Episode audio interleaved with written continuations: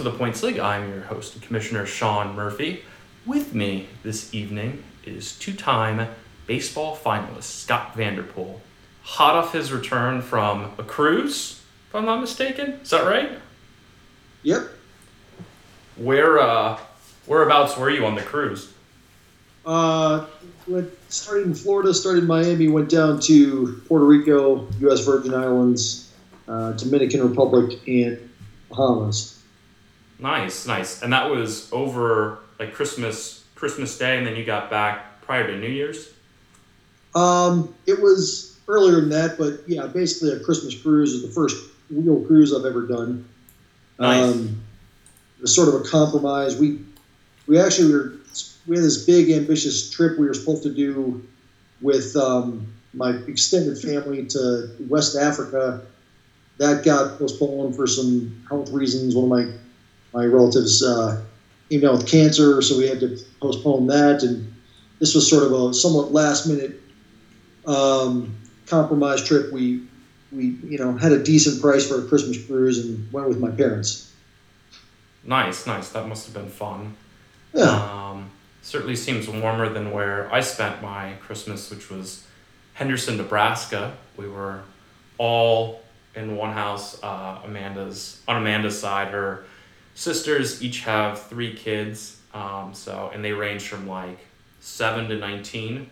So it was uh, it was fun. It was it's always good to see them. But uh, yeah, definitely a, a crazy time. Miss fortunately, I we we we were we went the week before like the big Arctic blast hit like the entire U.S. and Canada. Um, yeah, sitting here. so we were pretty fortunate there. But uh, yeah, did uh, did you or the boys get anything cool for Christmas? Uh, boys, I, I would say they didn't get anything cool. They just got a bunch of crap. In, you know, sure their perspective different. Um, I got uh, some stuff on my list. Nothing too sexy. I got a Nomadix towel, which is, boy, you know, if you're 40 years old and asking for a towel for Christmas and you get it, and that is considered excitement, you probably are, you know, have subsequent back pain. What? So yeah, what is that? I don't know what that is. It's just like a hip outdoorsy towel. Okay. You know how like they find an excuse to jack the prices up on something like you know all of a sudden water bottles were like sixty dollars Right. and all of a sudden like Rumpl blankets were like $120 and now they're you know having like 50 60 dollar towels out there so hipster wannabe 40 year old millennials can still remain somewhat in connection with like hip things uh, So that's where the league's money's going this year after you win the title is to, to shit like Oh. this. at least my uh, football winnings which i don't know if we're gonna you know now that you're no longer associated with the football world I'm a I did friend. come in third I'm a friend of place. the league, I think. I, I came in third place uh, pending the uh, the Bills game, but I zero outcome could change depending on how that happens. So at least I'll have a little bit more, you know, maybe ramp up and get another towel. Sounds amazing. Yeah, obviously, uh, pretty pretty tragic events, which with what happened in that Bills Bengals game, which which I was watching, and it was really looking like it was going to be a great game, but um, obviously, um, you know, the player Hamlin went into uh, some sort of uh, cardiovascular heart attack sort of situation, and um, thankfully he's alive. Sounds like he's doing pretty well, but uh, yeah, I don't know that they're going to play that game. I would guess they're not, um, judging by the press releases that have come out in the past Yeah, couple days. If they're not playing it this week, I don't know when they would. I mean, it's not like baseball where you can double header it or something. Yeah. That's a game that has pretty big implications.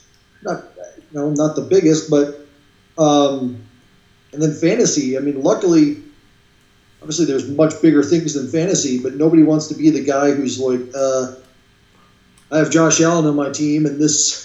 What do I do here? This Right. gonna affect me? There's more at stake, but Well, let me Uh, tell you something, Scott. I'm really glad I'm not the commissioner to make those decisions right now.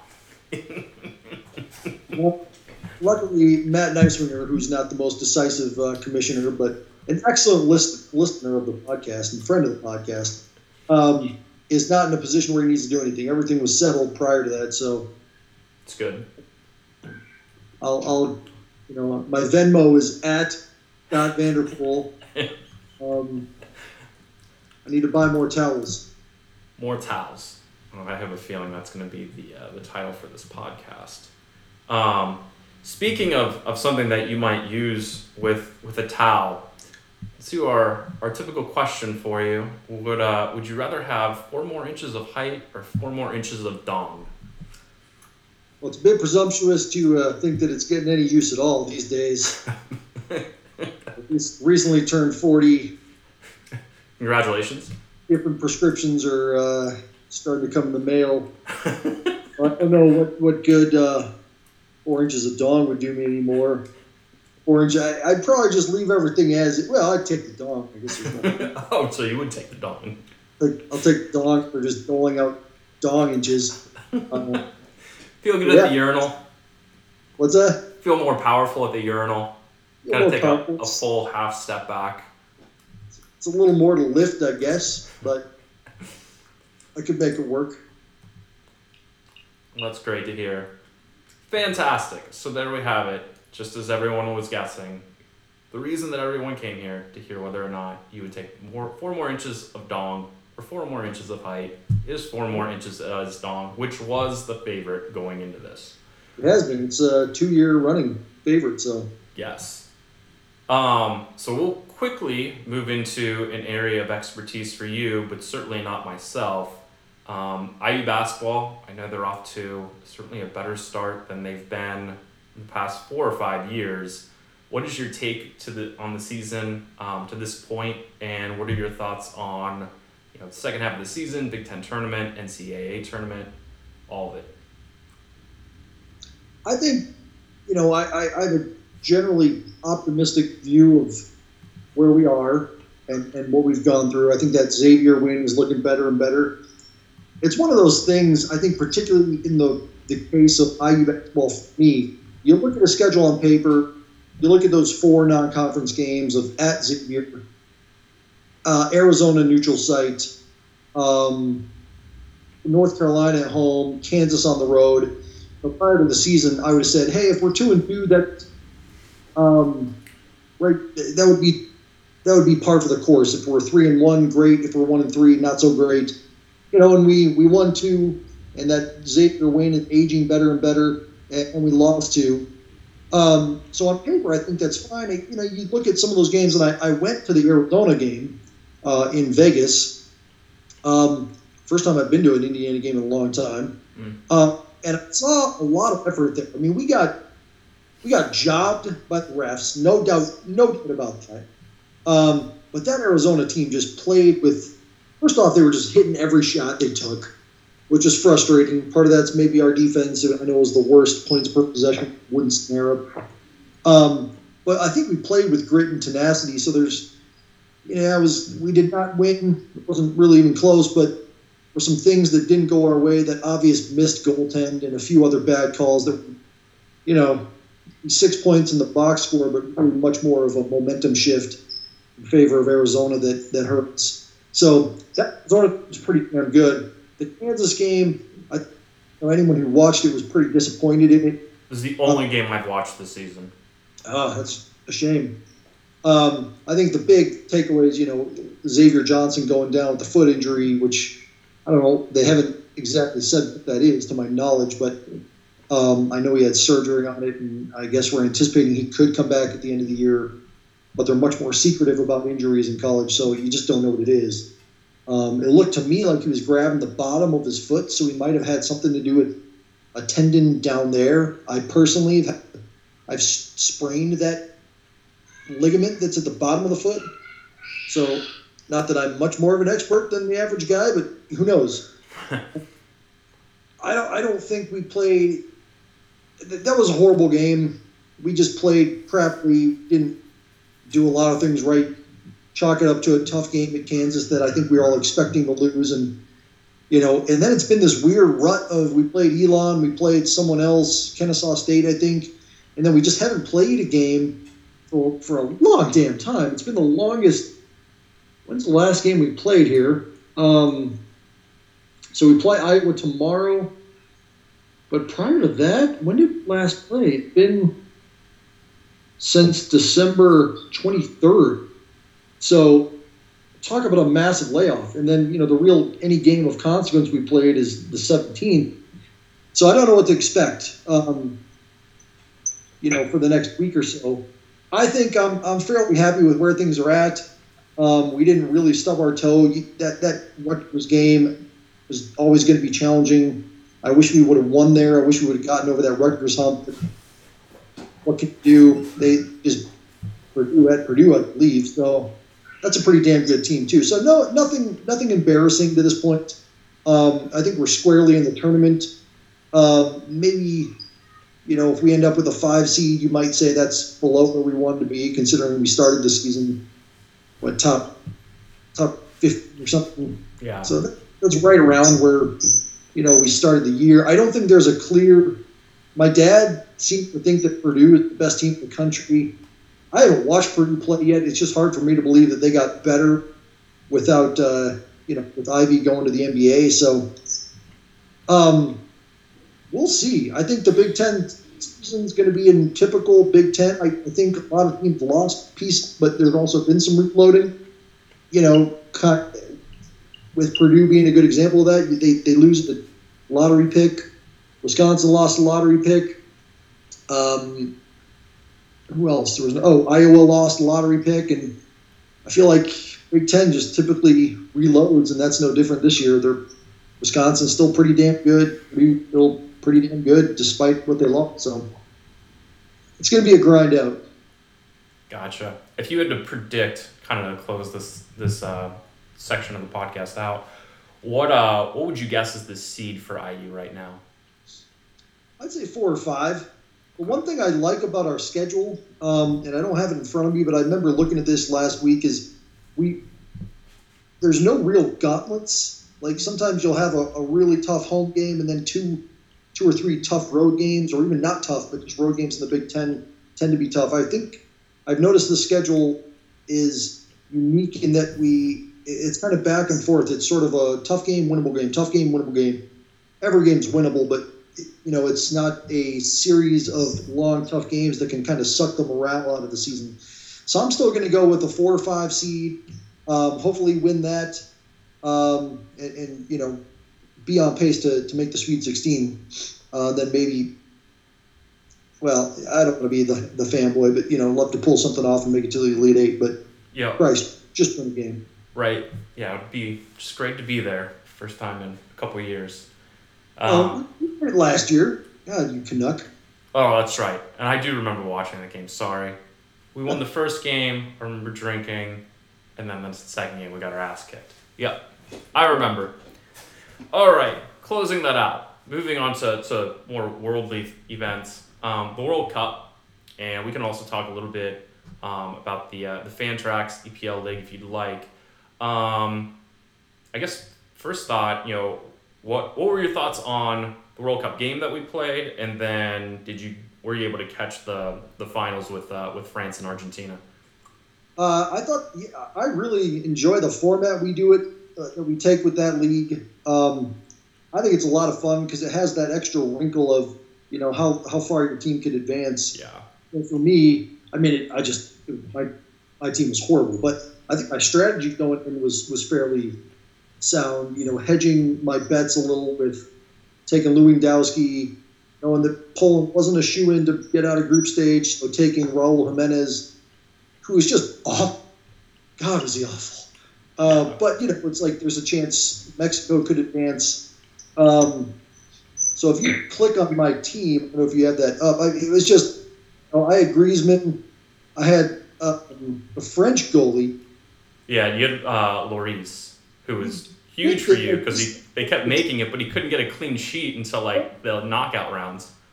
I don't. Did he have any clean sheets? Maybe um, one. I think he had one.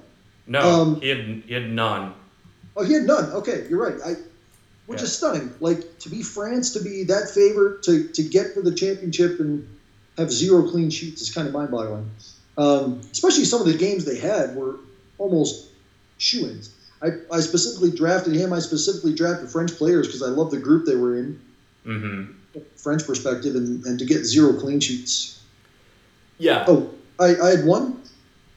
You had oh you did have one. Yes, it was pulling it up. It, Oh. it took this Google Sheets a, a moment to pull it up because there's Yeah. there's a lot of data that's pulling in. Um, but yeah, no, I, I thought you uh, you really kind of came in at the end and, and moved up quite a few spaces um, or places I should say because I felt like the the tournament uh, like I mean so much of it's goal dependent right and like um, it just seemed like rather than Griezmann scoring them it seemed like Mbappe was just scoring at will, particularly at the beginning of the tournament. Um, so yeah, and, and I, I, I thought the uh, the actual game went really well. Um, people seemed to, to take to the slow draft um, after a while once they, they kind of figured it out. Um, so yeah, I, I really like the, the format. I actually thought, you know, if, if we had interest, we could do this format with um, Champions League, um, which I think would be obviously a lot easier for some of the guys, um, you know, especially if you're on the West Coast, um, it can be really difficult to, to you know wake up and, and make the appropriate roster changes for you know the, the early games in the EPL. It's like 4 a.m. their time, so um, you know that might be another competition in the future if there's interest that we could pretty easily put together. Um, and you know they it's it, it, it wouldn't be it wouldn't be difficult for me to, to enter that in. I was also thinking, and I mentioned this the other day on the thread, um, that we could uh, do this for the WBC and do like I don't know, like three hitters and a pitcher.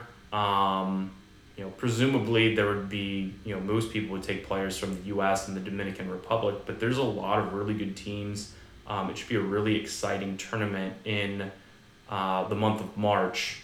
Um, and you know something that you know I know folks haven't really thought about because the last time we had a WBC was like 2019.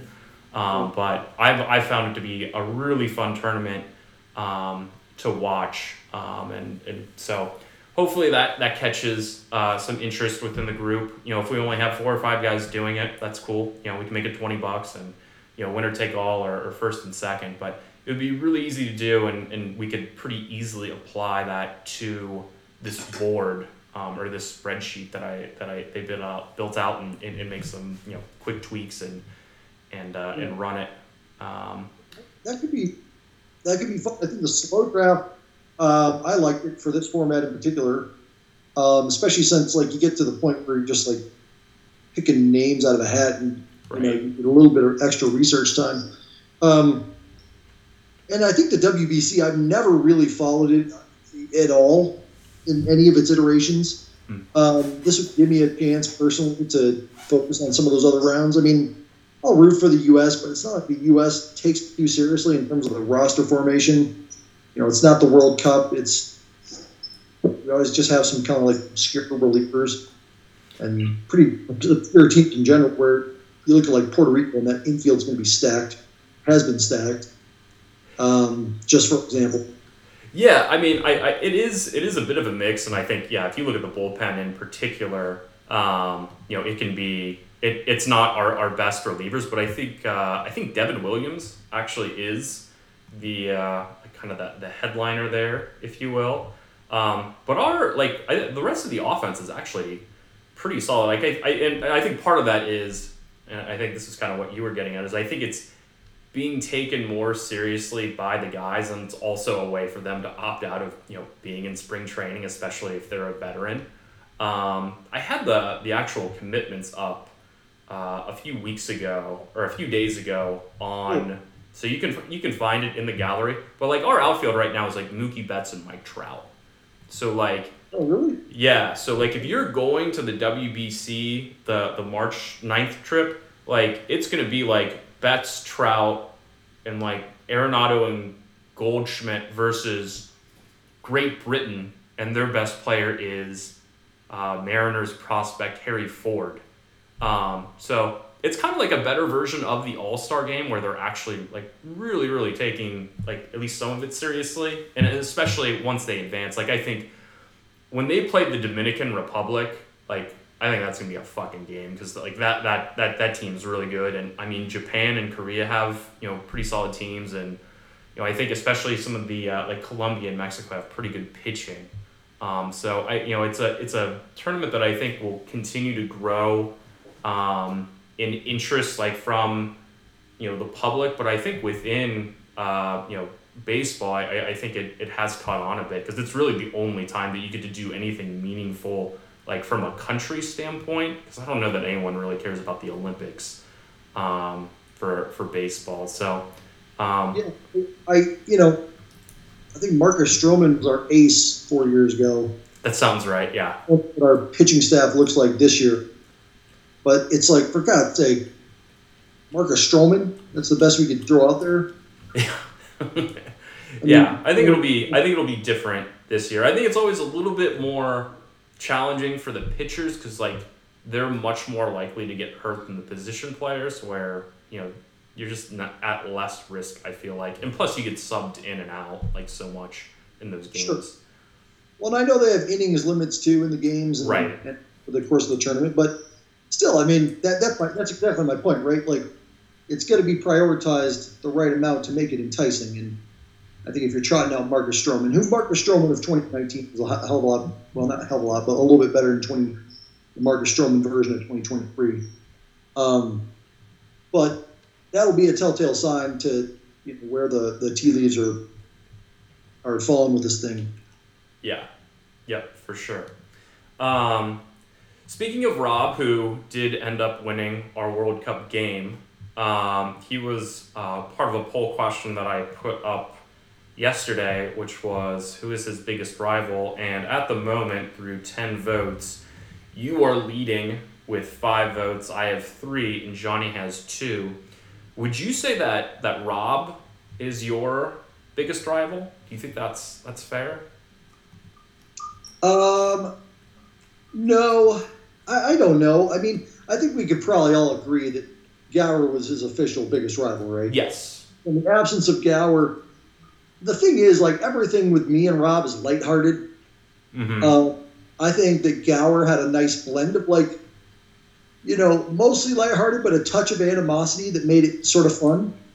Um, I mean, I think Johnny and Rob, it almost seems like there's actual bad blood there. I don't know if that's at all the case, but part of that's just Johnny. Johnny's even when Johnny's joking around, he still kind of has a more "fuck you" serious mentality than you know I would or Gower would. right. Um, is he my biggest rival? I would consider maybe Johnny my biggest rival, just because there was that like historical, you know, things that we still talk about on the podcast. He's been in the league since day one. I have, you know, since season one. Um, Rob, Rob would be one of them, but I kind of feel like I'm kind of surprised that everyone's on the list. I mean, Jack gives Rob a hard time too, right? I mean, Yeah. Jack would probably. I think we all kind of view Rob as a little bit of comedic relief, um, and I don't. I don't mean that in a degrading way necessarily, but like it's fun to fuck around with Rob, Yeah. especially especially when he re- reacts the way he reacts, and it's just, you know, he has that just Rob way of that Crabbe way of sort of not being able to take a joke sometimes and just taking things way too seriously, and so I love getting his goad there, and I think we all do. But I think Johnny has a little bit of true animosity towards Rob, but sometimes that's just Johnny's personality. So Rob would be one of them for me. Um, he'd probably be the only one I really consider outside of Johnny. I'd still say Johnny's probably my biggest rival, just because there's. I feel like Johnny's the same thing. We all probably have Johnny number one or number two on our rivalry list, Yeah. just because you know he's fucking Johnny. We all want to beat him. Um, you know, don't get me wrong. I hate you as Thank much you. as as much as ever, but um, I think my rivalry would be Johnny number one, Crabbe number two. yeah, that's probably what I would say for you too. Just kind of an observation over the years. I, I would definitely put Johnny number one for you. I would put. But I don't know. I don't know if Johnny ask him when he's on the podcast, like who's his number one rival, who would he can you know tend, and he'd probably do something condescending, like uh, you know, kind of like you had with Rob, almost where it's since I'm number one, how can I be his rival? But I'm sure he'd have some you know, Yeah. yeah. excuse like that. But If I were to guess, he would probably say me and Andrew. Um, Yeah. That, that, that would be that would be my guess. But like to Rob's point, like I mean, one thing that like has to be acknowledged, like Rob has made the playoffs or come in the money every year for the past three years. So like even though like he hasn't won in a few years, like he has been very successful. He's a very formidable player in this game. Um, so like he I, I yeah, he has a, a niche or a methodology. Like last year, you know, for me personally, obviously when Tatis went down, um, I was giving myself a two week runway. Like, let's just see how this thing works right out of the gate. I, I might have a shot here. You never know what's going to happen. Who's going to be the next Robbie Ray or Paul Goldschmidt kind of season? Um, so, but then I quickly bowed out and, and tried to get my money's worth, you know, literally and figuratively. Rob probably should have done that last year, but Rob being Rob, you know, fought and gave everything like he does. That that Rob 120 percent, which Yeah. it, the big picture view, you'd be like, man, that's idiotic. He's just going to have to constantly be doing it, but he, he constantly does it and is somehow able to find a way to make the playoffs. You know, I don't think he's had a formidable team where you're really looking at like, gosh, I don't want to face him in the playoffs, like your team or, or Johnny's team, which were just bonkers last year. Um, you know, he hasn't had that kind of team in a while. But yeah. Got to give Rob credit. I'll be damned. That guy, that guy tries harder than anyone, maybe at his own peril. Yeah, I mean that's that's pretty much exactly how I how I feel about Rob's team is like he didn't make a single trade last offseason and he's already made two, including one that just went official as I was typing a moment ago. Um, and so he I, I just feel like Rob really puts himself behind the eight ball, particularly in the offseason.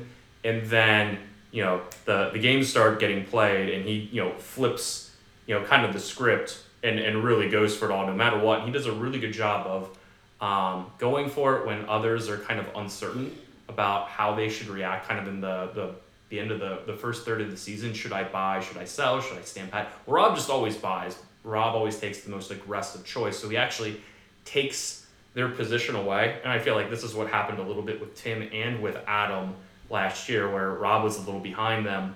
But because he was so aggressive in you know purchasing a, a Luis Castillo and was obviously playing the waiver wire um, pretty aggressively as well, he was able to run by them.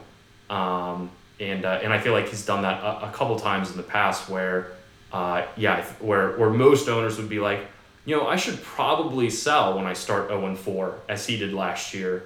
Um, but yeah, to your point, he, he just kind of hangs around, hangs around. But the downside of that is he generally doesn't have enough money to get himself into the finals. So he's always going to end up in a spot where he comes in third or fourth because he's not going to be able to play with the elite teams um, that are usually in the first or second spots. Um, so, like, yeah, I really wanted to play Rob the past two years because I just couldn't really see a scenario in which he would come out, or it was really unlikely that he would come out on top. Um, so, yeah, I, I think that's that's definitely spot on uh, with uh, with Rob, and, and I'll probably write a little bit about Rob's team when I do the uh, the off season review, um, just kind of putting more detail to that because it's it's really it, it's really interesting watching him take advantage of positions that are given to him by other owners in the league. Um, especially when you would consider, like, I mean, Rob was brought into the league by Adam, and Adam was like probably two games ahead of Rob last year, and Rob went right past him um, because Adam wasn't, just didn't know what to do in, during that spot of the season. It's actually a, a, an issue for a lot of members of the league, in my opinion. And, and everyone was trashing Rob, and I think I I don't know if it was a poll or what, but I was the only one who kind of stuck up for him. Like, you guys are. He just made some moves that were very quiet, nobody ever talked about the Freddie Freeman move. Mm-hmm. Like, that was not vocalized at all. And it's like that was a quiet move that he made that sort of, you know, he was he was like Johnny, a poor man's Johnny last year, literally. You know, Johnny was making these massive, you know, massive plays to to get the. I guess it was just Gerrit Cole's the one that comes to mind, but like he shouldn't have had Gerrit Cole. Um, but he just kind of gave some fuck you money out there and, and ended up getting him. And Rob did the same thing, and in other ways where he might have sacrificed a lot for next year or sacrificed this year for last, whatever. Um, but just didn't quite have the the payroll that uh, Johnny did. Yeah, that's exactly right.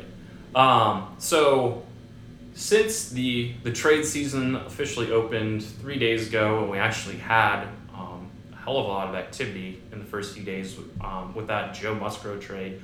We've now had six trades in the first four days of the year.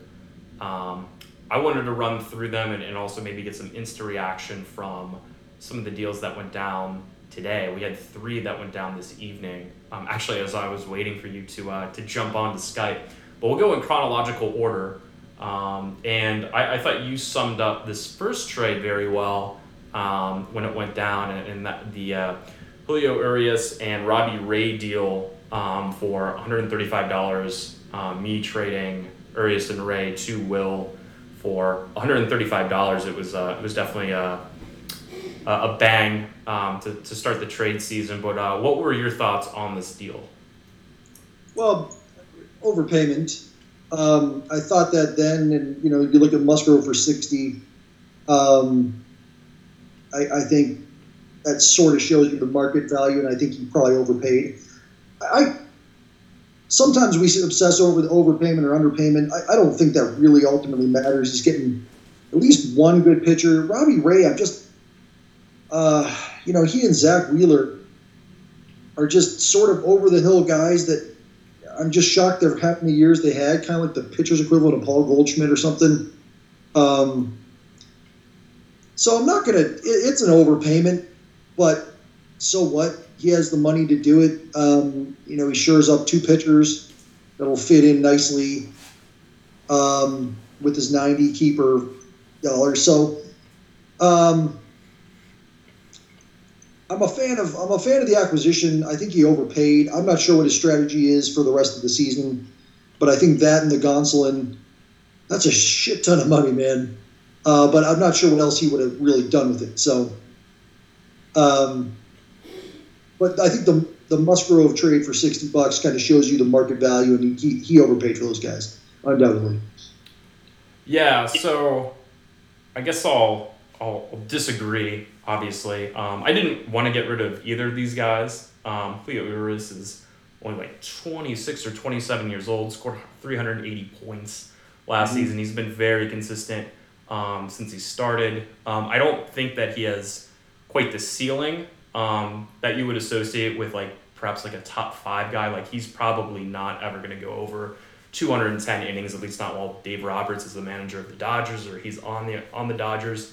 Mm-hmm. Um, terms of Robbie Ray, Robbie Ray's probably not as old as you think he is. He's just been around a long time. Um, and, and the well, gift, how old is he? He's only like 30, 30 or 31. Um, and, you know, the big thing with, with Robbie Ray is, I mean, the, the well, with both of these guys is the value. I mean, Urias is $14 and Robbie Ray was $15. So, like, they're super cheap, um, you know, compared to, say, like a Jacob DeGrom or an Aaron Nola or a Kevin Gausman. The other thing is Robbie Ray is 12 months removed from winning the AL Cy Young. Um, you know, the, the ceiling with Robbie Ray is, is actually insane because he pretty much just strikes out guys and he pitches for the Mariners, which is going to, um, you know, suppress some of the home runs that he would give up in say like a Yankee Stadium or something like that. Because um, he, he definitely has a home run to fly ball issue he has his entire career. It's always been above league average. Um, so like in terms of an overpayment, I actually think Robbie Ray between Urias, Ray, and Musgrove. Like if you were to tell me like someone goes for 450, I would bet on Robbie Ray because he has a significantly higher strikeout rate than the other two. Um, so like I'll, I'll kind of push back. Um, I felt like these guys went for about what they wanted. I asked for 150, um, and Will whittled this down to 135. Um, like and, and and like I said in the chat, like you if you your your view of this trade probably depends on what you think of Robbie Ray. And I would say most of the league probably feels the same way you do about Robbie Ray. But I think that there's a disconnect from reality that the league collectively may have. Because I tried to make this trade with Adam. I tried to do this exact deal with Adam last season for Gerrit Cole straight up. and he he walked away from it. But you look at Robbie Ray and Julio Urias, one was a top 15 pitcher, one was like a top 20 pitcher this past year. Um, there's a lot of re- reliability in those two, and there's upside um, with them that, that doesn't exist with many of the other pitchers that are going um, for this market. Um, so that's, that's kind of my view on this. That, that's fair. I mean, I, I think I was thinking he was more 33, 34, kind of like Madison Bumgarner's 33, DeGrom's 34. I, th- I thought he was a little bit more that age. Um, that helps a little. Um, you know, the other thing too is when you have that sort of up and down year, which Robbie Ray's kind of had that as much as anyone. Maybe like Sonny Gray is the only guy I could think of who's just very up and down. Aside, you know, under um, atrocity he had a few years back. Um, so there's a there's a degree of it. I, I was thinking that plus plus an older age than 31. Uh, it's not like he'd be untouchable. Um, I like Urias better, just because the the youth element, and I'm talking just for the keeper purposes, right? Because I think if you're paying 135 bucks, you're looking at this more longer term. You know, have have both these guys on your roster for two three seasons.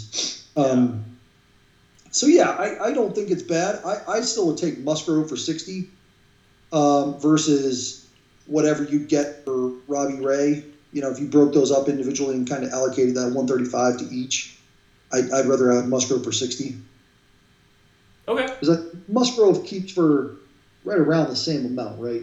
Yeah, I believe he's, He's not doing he's like at complete research, but I mean they're all kind of in the teens. yeah, they're all right around each other. Yeah, and, and so I think we're we're comparing apples to mostly apples there. Um, I don't know Jeff Joe Musgrove's age off the top of my head. I should have had him add that when I uh, cameoed him. He's Let's about 30. Um, while you're looking that up, I'll, I'll go on to the to Tony Gonsolin for 45 bucks and uh, Carlos Correa, who's valued at 14. So, like, one of the things that definitely came up as I was talking with Will was he really wanted Carlos Correa off of his roster. Um, so, Yeah, he definitely accomplished that. I I think it's interesting that it went to Rob because Rob is you know Rob's trying to offload a lot of product right now. Um, so it was another it's another player for Rob probably to offload because I can't see um, him keeping Carlos Correa unless he like sells Lindor and a couple other pieces. Um, so I'm kind of curious to see if Rob gets stuck with Correa. Um, Gonsolin, let's let's just kind of look at it from Gonsolin for forty five bucks. I was a little surprised, but like, if you give Tony Gonsolin another 30 innings at the same rate um, that he was performing at, I, I can kind of get on board um, with the 45. I thought it was a slight overpayment. Um, I, I don't think he's going to go 16 and 1, though. Um, but, but I do actually think that he has room for improvement in his strikeout rate. Um, so, like, I. It's kind of an overpayment, but like when we look back a year from now, I can see where people are like, yeah, that makes sense because Tony Gonsolin's not particularly old, and, and I've always liked Tony Gonsolin. Um, it's really just been a matter of health for him. So, um, you know, an overpayment and uh, you know someone who really wanted to get Carlos Correa off the roster for whatever reason, and I'm not a big Carlos Correa guy myself in fantasy, um, but uh, you know, it was I thought it was a great deal for Rob. yeah. Carlos Correa for me is a guy I would I I would draft, but I wouldn't trade for. Right. Um, you know, a kind of guy you'd expect to see on draft day, and and, and, and I like him. You never quite he's good. know you're going to get, but you know, on the uh, if you're drafting at that position, you're I feel like you're going to get value. But the health thing um, is definitely something to consider.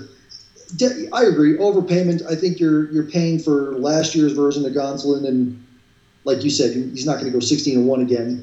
Um, I've liked him in the past. Same thing. Is he going to get the innings? Is he going to stay healthy? Um, I don't. We'll see what Rob's. I can. We'll see what happens with Correa. I mean, he could get dealt again. Yeah. That's a capable price, but it would have to be, you know, uh, somebody looking to really have that sort of Tetris in their lineup, and they're getting to the last day of uh, before keepers get submitted, and you for some reason have fourteen dollars to spare. He'd be worth popping into your roster, but Carlos Correa has Adam Witten or Jack Battaglia written all over him. um, from my my vantage point. I could see that. Um, what? How old was Joe Musgrove, by the way? Did you find it? Yeah, he's thirty, which Yeah. I would have.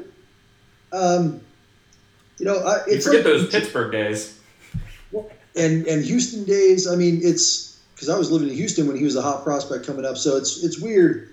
I remember when Jay Bruce retired, and I'm like, Jay Bruce, he's just a fucking prospect. Yeah. Just I remember those prospect days. perpetual prospect, and, I, and that's kind of what J- Joe Musgrove has been. Like same with Jameson Taillon. I, I consider Jameson Taillon like a 22 year old hotshot, and like that guy's, you know, old enough to Also thirty. yep, old enough to probably have uh, towels on his Christmas list. So You're, and he probably has a whole set.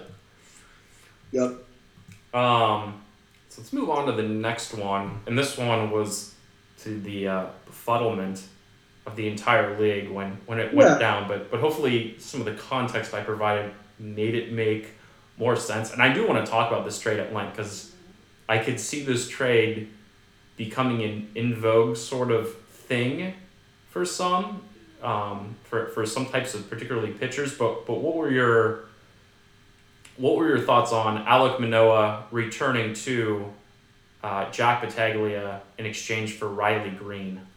So, can you provide that context again for me and for our listeners in, across the? Yeah, the let me let me scroll up and I'll I'll read. So basically, what happened was, and this was it was really funny because Jack actually did reach out when this trade was going down last July, and I believe I was actually in Greece with COVID at the time, and I remember reading this text and I was like.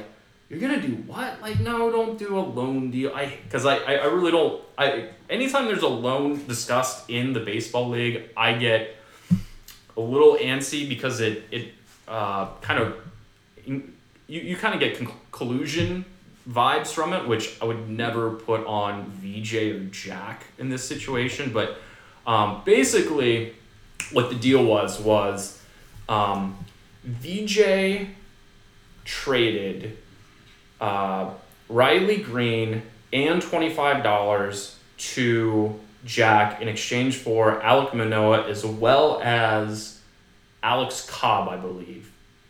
And then the agreement was so so Jack got like the twenty five dollars straight up. So like it's kind of in reverse. Like rather than him getting twenty five now, he got twenty five then. And then they agreed that they would trade Riley Greene back in exchange for Alek Manoah, regardless of what happened the rest of the season um, in the offseason.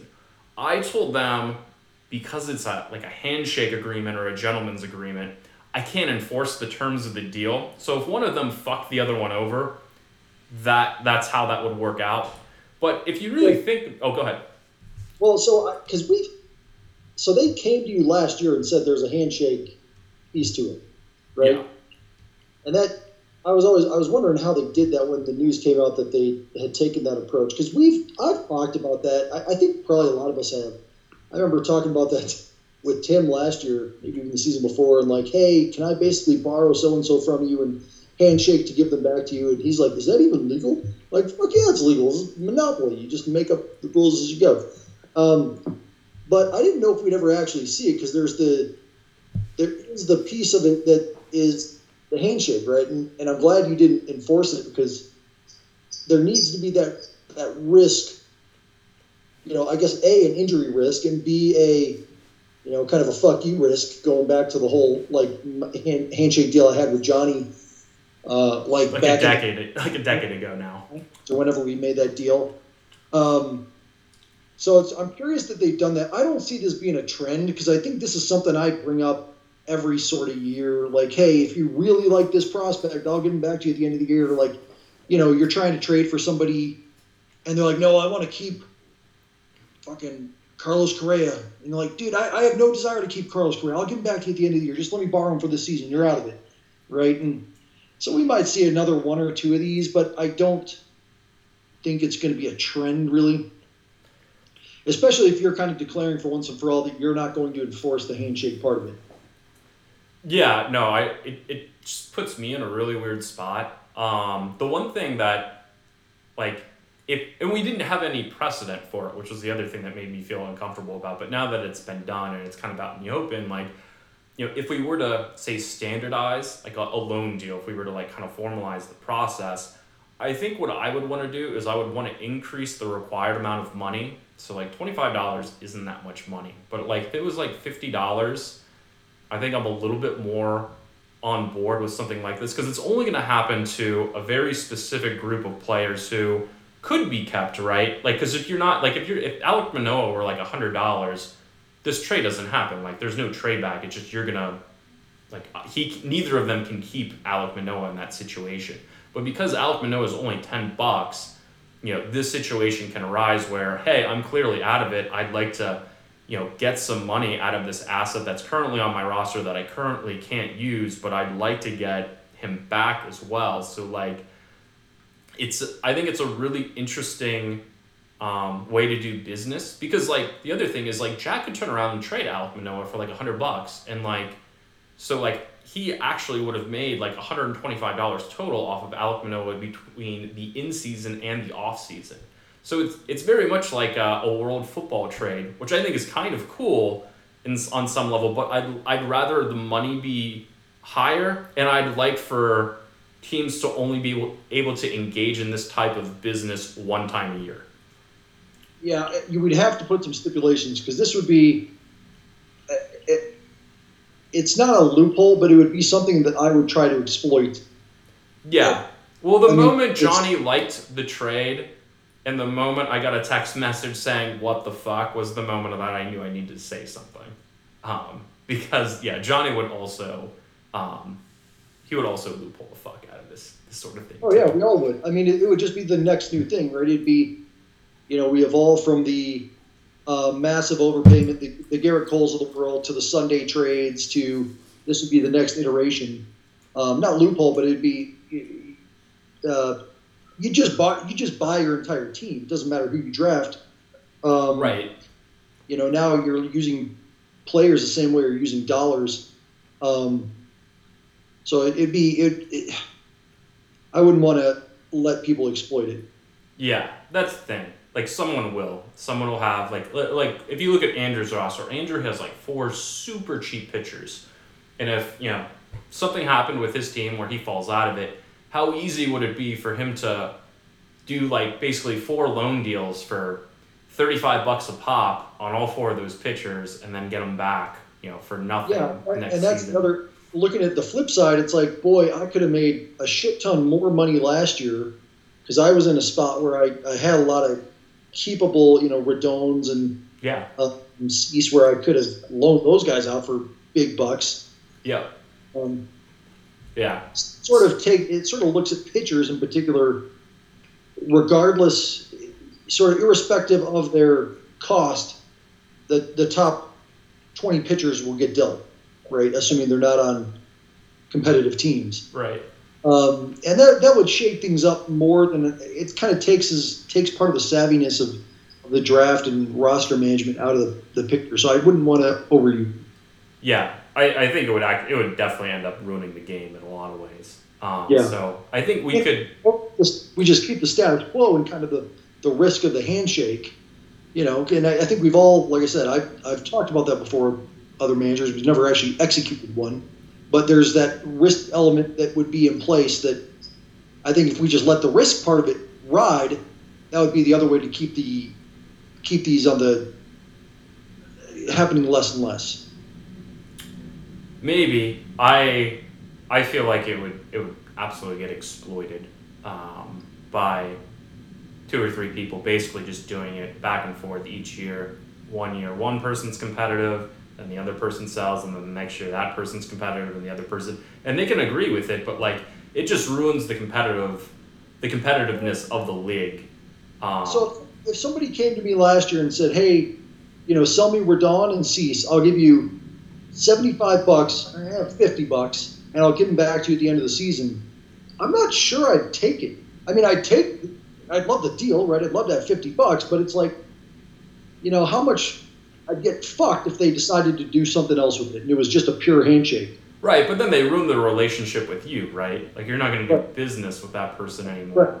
So, So, there's, I think that element of it will keep this, will, will put some governance on this method being used going forward. So, opposed to saying you can do it once and only once and, and make it a more formal handshake, I think having an informal handshake keeps it, keeps the risk will keep this happening at a minimum. It'll, I think it'll happen, but it'd be hard to exploit it because I, I would not have sold Rodon and uh, Cease last year under that unless I got like a hundred bucks, right? And then it's like, okay, then the risk is worth the reward here. But Right, but then they're never gonna. If you sell him for a hundred bucks, they're not gonna give him back to you. Like it has to be a lower amount of money. right, well, that's what I'm saying. Like, I wouldn't have done it for fifty because it's the risk would have been too too much to deal with. For a hundred bucks, there's there's the risk is worth it. You Right, know? but like they're like, but, but then that's no not risk- a loan deal. Then they're just buying him from you, from you, because they only have so much money.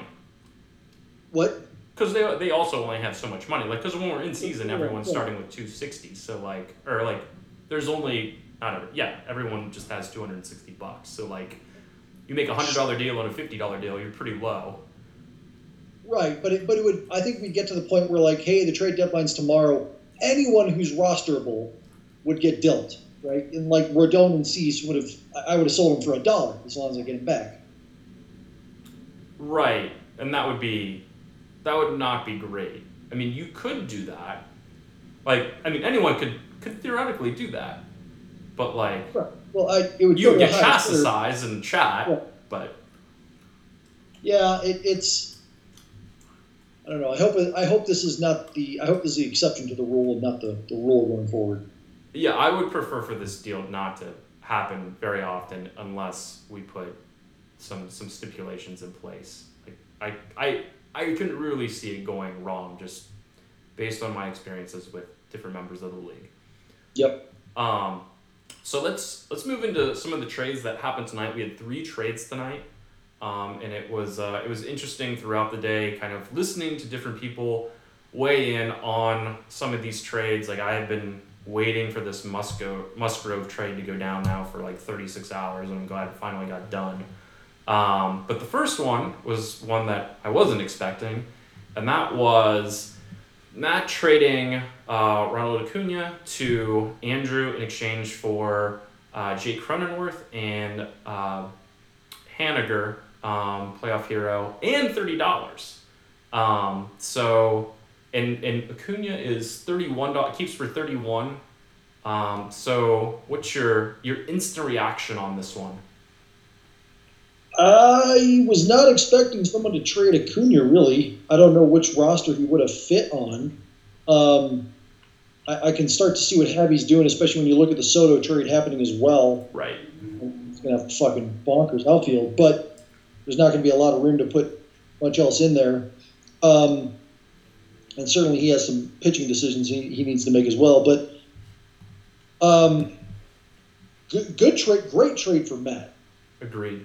Uh, great trade for Matt. I mean, this is one of those where I think you could. I'm not necessarily arguing this on behalf of Javi, but it's it's a anything he could get for Acuna is going to be great because I, I just don't think he fits in Matt's lineup and, and the numbers don't work out. Um, Cronenworth, yeah, nice little return. Haniger, if he can have a year like he did two years ago, great deal.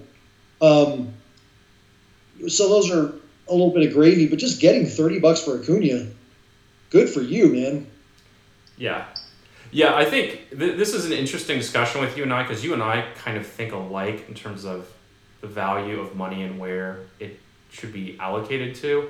Um, I think you're spot on with anything that Matt could have got for Acuna, he would have taken and would have been happy about. I have absolutely no idea if Cronenworth or Haniger make that keeper roster. My guess is they won't because Matt's like keeper list is already pretty substantial. He has a lot of really good cheap pitching, um, and he wasn't gonna be able to keep Acuna. So um, I thought it was a fantastic deal for Matt. I think to kind of your point at the very beginning, um, Andrew, you know, came into the offseason with the most amount of money. I think he had 498 going into t- today. Um, and really only had about four or five spots that he could fill. He has four really good young pitchers that keep for very cheap. Um, but he really has nothing offensively um, to kind of get him to 90. Um, and I was curious, kind of you know playing with his roster on the keeper tool, you know what he was going to add in there, whether or not he was going to build a complete rotation or if he was going to purchase maybe some of the players from Kaiser's roster, like a, a Luis Robert um, or uh, an Oneil Cruz, or you know, kind of kind of players of that ilk who are young and cheap, um, and he could throw some money at him and, and get. Um, but this is the other option to go buy some expensive outfielders that are, you know, at least top five at, at the position. Um, and and Acuna, you know, we'll see if he bounces back a little bit. Like I, I think he was, I think he was pretty solid last year. He was pretty good. Um, but like, you know, will he be top five? Will he be like you know a top three player like he was before the injury? I think is the question. So, but it eats up a lot of that keeper space. Um, so that that definitely it definitely makes things easier for Andrew for, for the rest of the the off season period. I, I don't know how many more moves he has left um, I don't really see him selling much at this point, and he doesn't really have room to buy that much either. Um, so, well, he it, it, for for me, I think he sort of kicks the can another year down the road. Um, I think this puts him in a point. You know, you look at this in the Soto move. This puts him at a point where he can be competitive next year. I'm not going to love his team, and, and to be frank, I, I don't have his team memorized off the top of my head, but I know he um, emptied the gasket last year quite a bit, and mm-hmm. and so you know, like you said, he could go one of two routes. One, sort of build for the future, go out and get um, some. Oh shit, uh, you know, Cease Rodon just to bring those guys back into the conversation. Someone of that that stature, pay maybe a little bit more. I mean, you know, six one bucks for Acuna is uh, not a steal, but definitely he'd go for seventy five in the auction. I think. Um, oh yeah, for sure. If he gets thrown back, he's going to go for a lot of money. No argument there. Um, yeah. Well, so that's. Oh yeah, he still got Fried, huh? Yeah, he's got Fried. He's got he's got a lot of Braves. I hope he gets TBS. I mean, with Acuna, Strider, and Fried, I mean, he's gonna be watching a lot of Braves games. Um, we add in Soto. He's already at eighty-two. Flaherty? He keep, he still has Flaherty. He has Flaherty. He can't keep him though, or he's not gonna keep him. Um, he'll probably keep Josh Jung for a buck, if I had to guess. That gives him seven bucks left. Why, why would he keep Flaherty? What does Flaherty keep at? Flaherty keeps that, I think he's like 13. Yo. So he's over unless he wants to go into the luxury tax, which he might, but I don't think it's going to be for Jack Flaherty. I think Jack Flaherty's getting tossed back. I'm guessing what I'm showing you right here, which is George Kirby, Logan Gilbert, Max Fried, Ronald Acuna, Spencer Strider, Juan Soto, Josh Jung, and MJ Melendez. That's what he's keeping at this moment. Maybe he moves on from MJ Melendez, but he had a pretty good season. Um, and as did I mean Josh Jung showed some some promise. So my guess is he's gonna he's gonna keep something that looks a lot like this, um, unless he makes a massive deal consolidating some of that starting pitching for like uh, like a, a Jacob Degrom or something. Uh, that would be, uh, yeah, I, I think he would, to be honest. I think he either does a massive trade and just goes basically Soto, Acuna, and a DeGrom, Nola esque type roster, um, which would be, I can't remember the last time anyone's really done that um, and gone with that approach. But I, if he doesn't, I don't think this is what his roster is going to look like. I think he'll make some more moves. Maybe I I just can't see him moving on from that that four. Um, like Spencer Strider, I think is this year's Shane McClanahan. I mean, that dude struck out an absurd amount of hitters in not many. I think he pitched like 130 innings last year, and he struck out over 200 batters. Like it was it was nuts what Spencer Strider was doing. I like I would not I would not trade that that nucleus for I, Jacob I DeGrom. Trade, I wouldn't trade him. I don't see him keeping Melendez. Uh, Melendez. He's always talked about Kirby and Gilbert. I could see him. I mean, Javi's Javi's unique. Like I could see him selling some and buying some. I I'm almost guaranteeing that that's that's not Javi's last trade. Okay, I you hope know, you're right. I, I hope you're right. I just don't see anything on the right side of this page that he's going to sell. Like it has to be someone that he's currently keeping. So like he could he could package like a Kirby and Logan Gilbert, um, and and get you know That- uh, another big time guy. But like That's what I'm if it's thinking. if it were me, I wouldn't do that. I would I would just keep what I've got here. Or I would flip one of the players. That I, I would so let's get into the Juan Soto deal. That might make this easier. So this was a groundbreaking deal in terms of a hitter. This is the most expensive hitter ever acquired in the offseason. 80 bucks for an $18 Juan Soto. Um, so 98 total if you're looking at it from that perspective. Uh, what are your thoughts on this deal? Um, you know, yeah, I, I didn't think of it as groundbreaking. I mean, it's it's a lot, but it's an obvious move. I think someone was going to do it. Um, I think it's a fair price. I think, you know, Soto was a little disappointing last year, but definitely somebody he'd be on. He, he'll be on his roster for three, four more years, um, or at least be tradable and keepable at that price for three, four more years. Mm-hmm. Um, so long term, I think it's fine. Eighty bucks. You, I don't know. It's maybe a little over market value, but when you have the money, use it Right. this year. Get someone who you can keep. Who's, you know, Acuna and, and Soto. That's going to be formidable. They go on tears. And uh, what is his? What, what does he have going into the auction? Money Uh, wise, He will With a- have uh, three. So he has three eighty eight right now. He'll have two ninety nine to spend at auction. At this point, so that so this number down here. How's that? well, he just dropped eighty and right? then thirty, right? So he has three eighty eight right now. When you get rid of the eighty nine that I've got in there, it goes down to two ninety nine. disposable at Oh. auction. He's got 388 right now after all the trades. Yes. Oh shit. Okay. Gotcha. Yeah, and so like to that point, I, I I I don't know that anyone's ever had that much money. I don't think anyone's ever went over five hundred. Um, so like he he he could he could make this deal. Like I wouldn't recommend this deal to like most, but like sure, go get. And I have Juan Soto as the best hitter in baseball this year for our league. Like I have him above Judge. So like um I, I don't ha- I don't have a problem with the deal. Um he did have like like last year probably represents the worst year that Juan Soto will have between now and the time he's in his mid 30s. And he scored like 515 points. Like this is a perennial 600 point scorer. Um, Yeah. He just, for whatever reason, struggled between Washington and, and moving to San Diego. Um, but I would be really surprised if um, if that continued. And even if it doesn't, like I, I think 515 is the floor. So I think it's a good deal for both sides. Obviously, Johnny had to move Degrom or Soto and get some some some money back. Um, he can now roster like a team. He can now have keepers. Like before, he was literally drafting all one dollar players and throwing everyone back.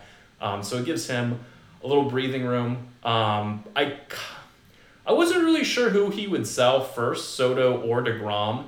And given that we've seen so many pitchers move, um, I, I think he made the right choice in, in moving Soto, who, um, you know, everyone is, is going to be interested in, like, especially because of the price. Like, I think DeGrom is, there's only probably about four or five owners who can really take on DeGrom, especially with his injury risk um, and his price. Um, but, you know, obviously the upside is the best in baseball. So I don't know where he ends up or what that dollar amount is. Um, but I, I, I thought this was, was a good deal for both sides. Yeah, a good deal for both sides. I think it's such a natural fit for Hattie because the cupboard's fairly bare that I, I don't know who else would have put up sixty dollars. I mean, he probably could have gotten them a little bit cheaper, but you know, I'm not going to knock it. Well, well, let me let me name someone. You, you, you would have been the only other person. I mean, you're Yeah, sitting at four hundred and seventy dollars. Yeah. Have you been Um, getting much activity or in terms of trade offers? You know, I've been out of the country. It's just this has not been a typical Scott Vanderpool offseason so far, where usually I feel like I'm pumping people on day one. This year, it's like people are texting me, and it's sort of like I just, you know, like Musgrove. I, I was interested in Musgrove for sure. Um, I think that's a decent deal. I, I might have matched it, but I just didn't have time to like. I was on a boat without my spreadsheet. Like long story short, Gotcha. like I'm not making trades without my spreadsheet. So that hamstrung me, and usually uh, I feel like I'm early to the party, and I know I'm definitely late to the party, and it might cost me a little bit. yeah. Well, you certainly have enough money to make it up at the auction. Yep. Oh, Um, let's see. Okay, so we had the two deals with Andrew. Uh, the last deal, and, and you kind of alluded to it, was Matt making another deal and trading for Joe Musgrove in exchange for sixty dollars from Rob. Um, and you know, I and you also kind of mentioned it during the Urias Ray discussion that this is probably right around what the market says Joe Musgrove would go for. Um, I, I think Joe Musgrove has pretty much solidified himself as a top 20 starter. I don't think he's top 10. I think he the way he does it is probably more similar to Urias than it is Robbie Ray, whereas Robbie Ray is an elite strikeout guy, whereas Joe Musgrove is he's above average. He's going to get you six innings. He's going to get you quality starts. He's not going to go the distance typically unless he's throwing like a, a no hitter. And I think that's what prohibits a pitcher like Urias and Musgrove from being truly elite is that they don't rack up innings, particularly innings after the sixth inning. mhm. Um, and like you know, we- can talk a little bit more about Rob here for, or, and maybe we'll get to Matt because I think it's an interesting trade for Matt too. But but Rob is basically went from what like like seventy, I think seventy two dollars to one hundred and eighty dollars in three days, three or four days. So um, you know he's he's definitely improved his prospects um, for the auction and next season making these deals. Um, and it certainly seems like, based on what he said to you in the chat just now, um, that uh, that he's got more uh, more to sell, which he certainly does. Um, any any thoughts or any any sort of surprise on Rob's end? Like I like he has three big pitch or he has four big pitchers that were on his roster like last season. He had Joe Musgrove, his Aaron Nola, he had Luis Castillo, and he also had Luis Severino. Um, you know, Nolan be, being the most expensive, and I think most people would probably opt for the Degrom option ahead of Nola, even though Nola is probably safer and almost as almost as good, or like the the fiftieth percentile outcome is probably about the same. Um, and then Castillo's like twenty one dollars, and Severino's eighteen. Um, which of those guys would you have preferred to have paid for, or would you have just paid for Musgrove? Uh, I think Musgrove. Musgrove.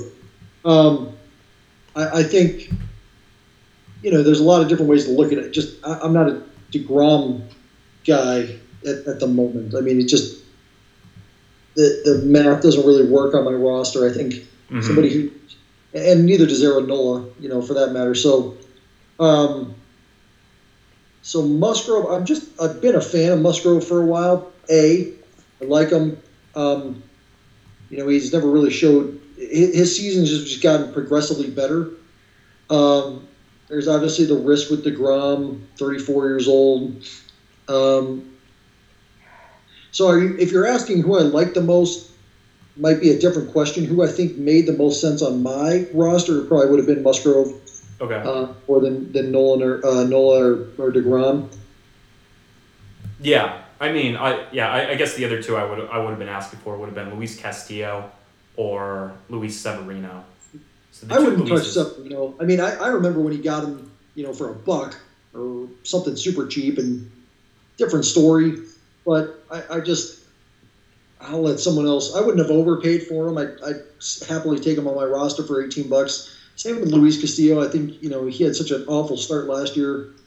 I wouldn't overpay for him either, but I I'd love to have him on my roster for twenty one bucks too. Um, but Musgrove, yeah, I'm, I'm a Musgrove fan. I think the, the price is right. I don't think it was an overpayment. I think, yeah, like you said, it was the market.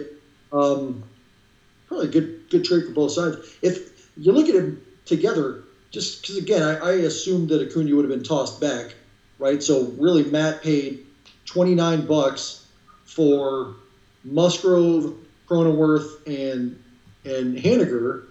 Um, Yeah, he basically had Andrew pay for the deal. Right. So it's he had a hell of an offseason so far. Or is, is having a what, what's it been? Three days. uh, three days into the offseason, he's he's at top of my list. Yeah, I, I think, I, I think, yeah, Matt had a really good day in, in terms of acquiring um, and selling. I think the weird part for Matt is when you look at Matt's roster, he has so many good players that are super cheap. Like I can almost fill out this entire column. Like he, he I might have to increase the size of this thing just because he has so many cheap players that he can keep. And I think this deal makes it a little bit more challenging um, to keep everyone. So he's going to have to sell, you know, some pretty quality players, in my opinion. I'm just filling this out right now. So we got Joe Musgrove now. That's going to add another 14. He's got he's got Lance McCullers. He's got Justin Verlander. He's got Michael Harris. He's got I'm missing a big one. Um, Walker Buehler.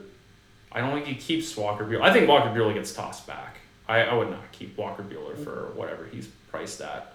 Um, Right. What's what's the status going into the season? Do you know? he's out for the entire year.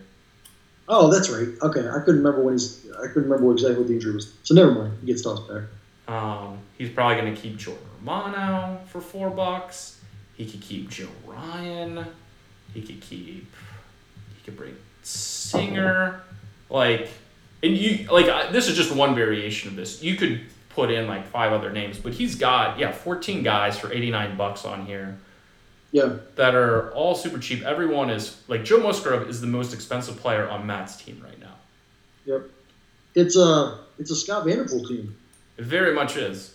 Um, so like I'm guessing some of these guys get moved, um, and and maybe he goes and, and adds. I don't know. He could add a, a big time pitcher. He could add a big time hitter. Um, perhaps that's cheaper. Um, but He like could go and get Sal Perez again. he could go get Sal Perez, um, but he's got Adley Rutschman.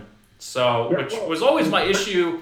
It's never So- stopped him before. So- so- no, it certainly didn't. Um, but yeah, I mean, we, we can go on at nauseum over the Salvador Perez trade, but um, and, and and like I said last year, I would have gladly kept Sal Perez, but Matt forced my hand, and I am very happy to have a very cheap Dalton Varsho for four dollars.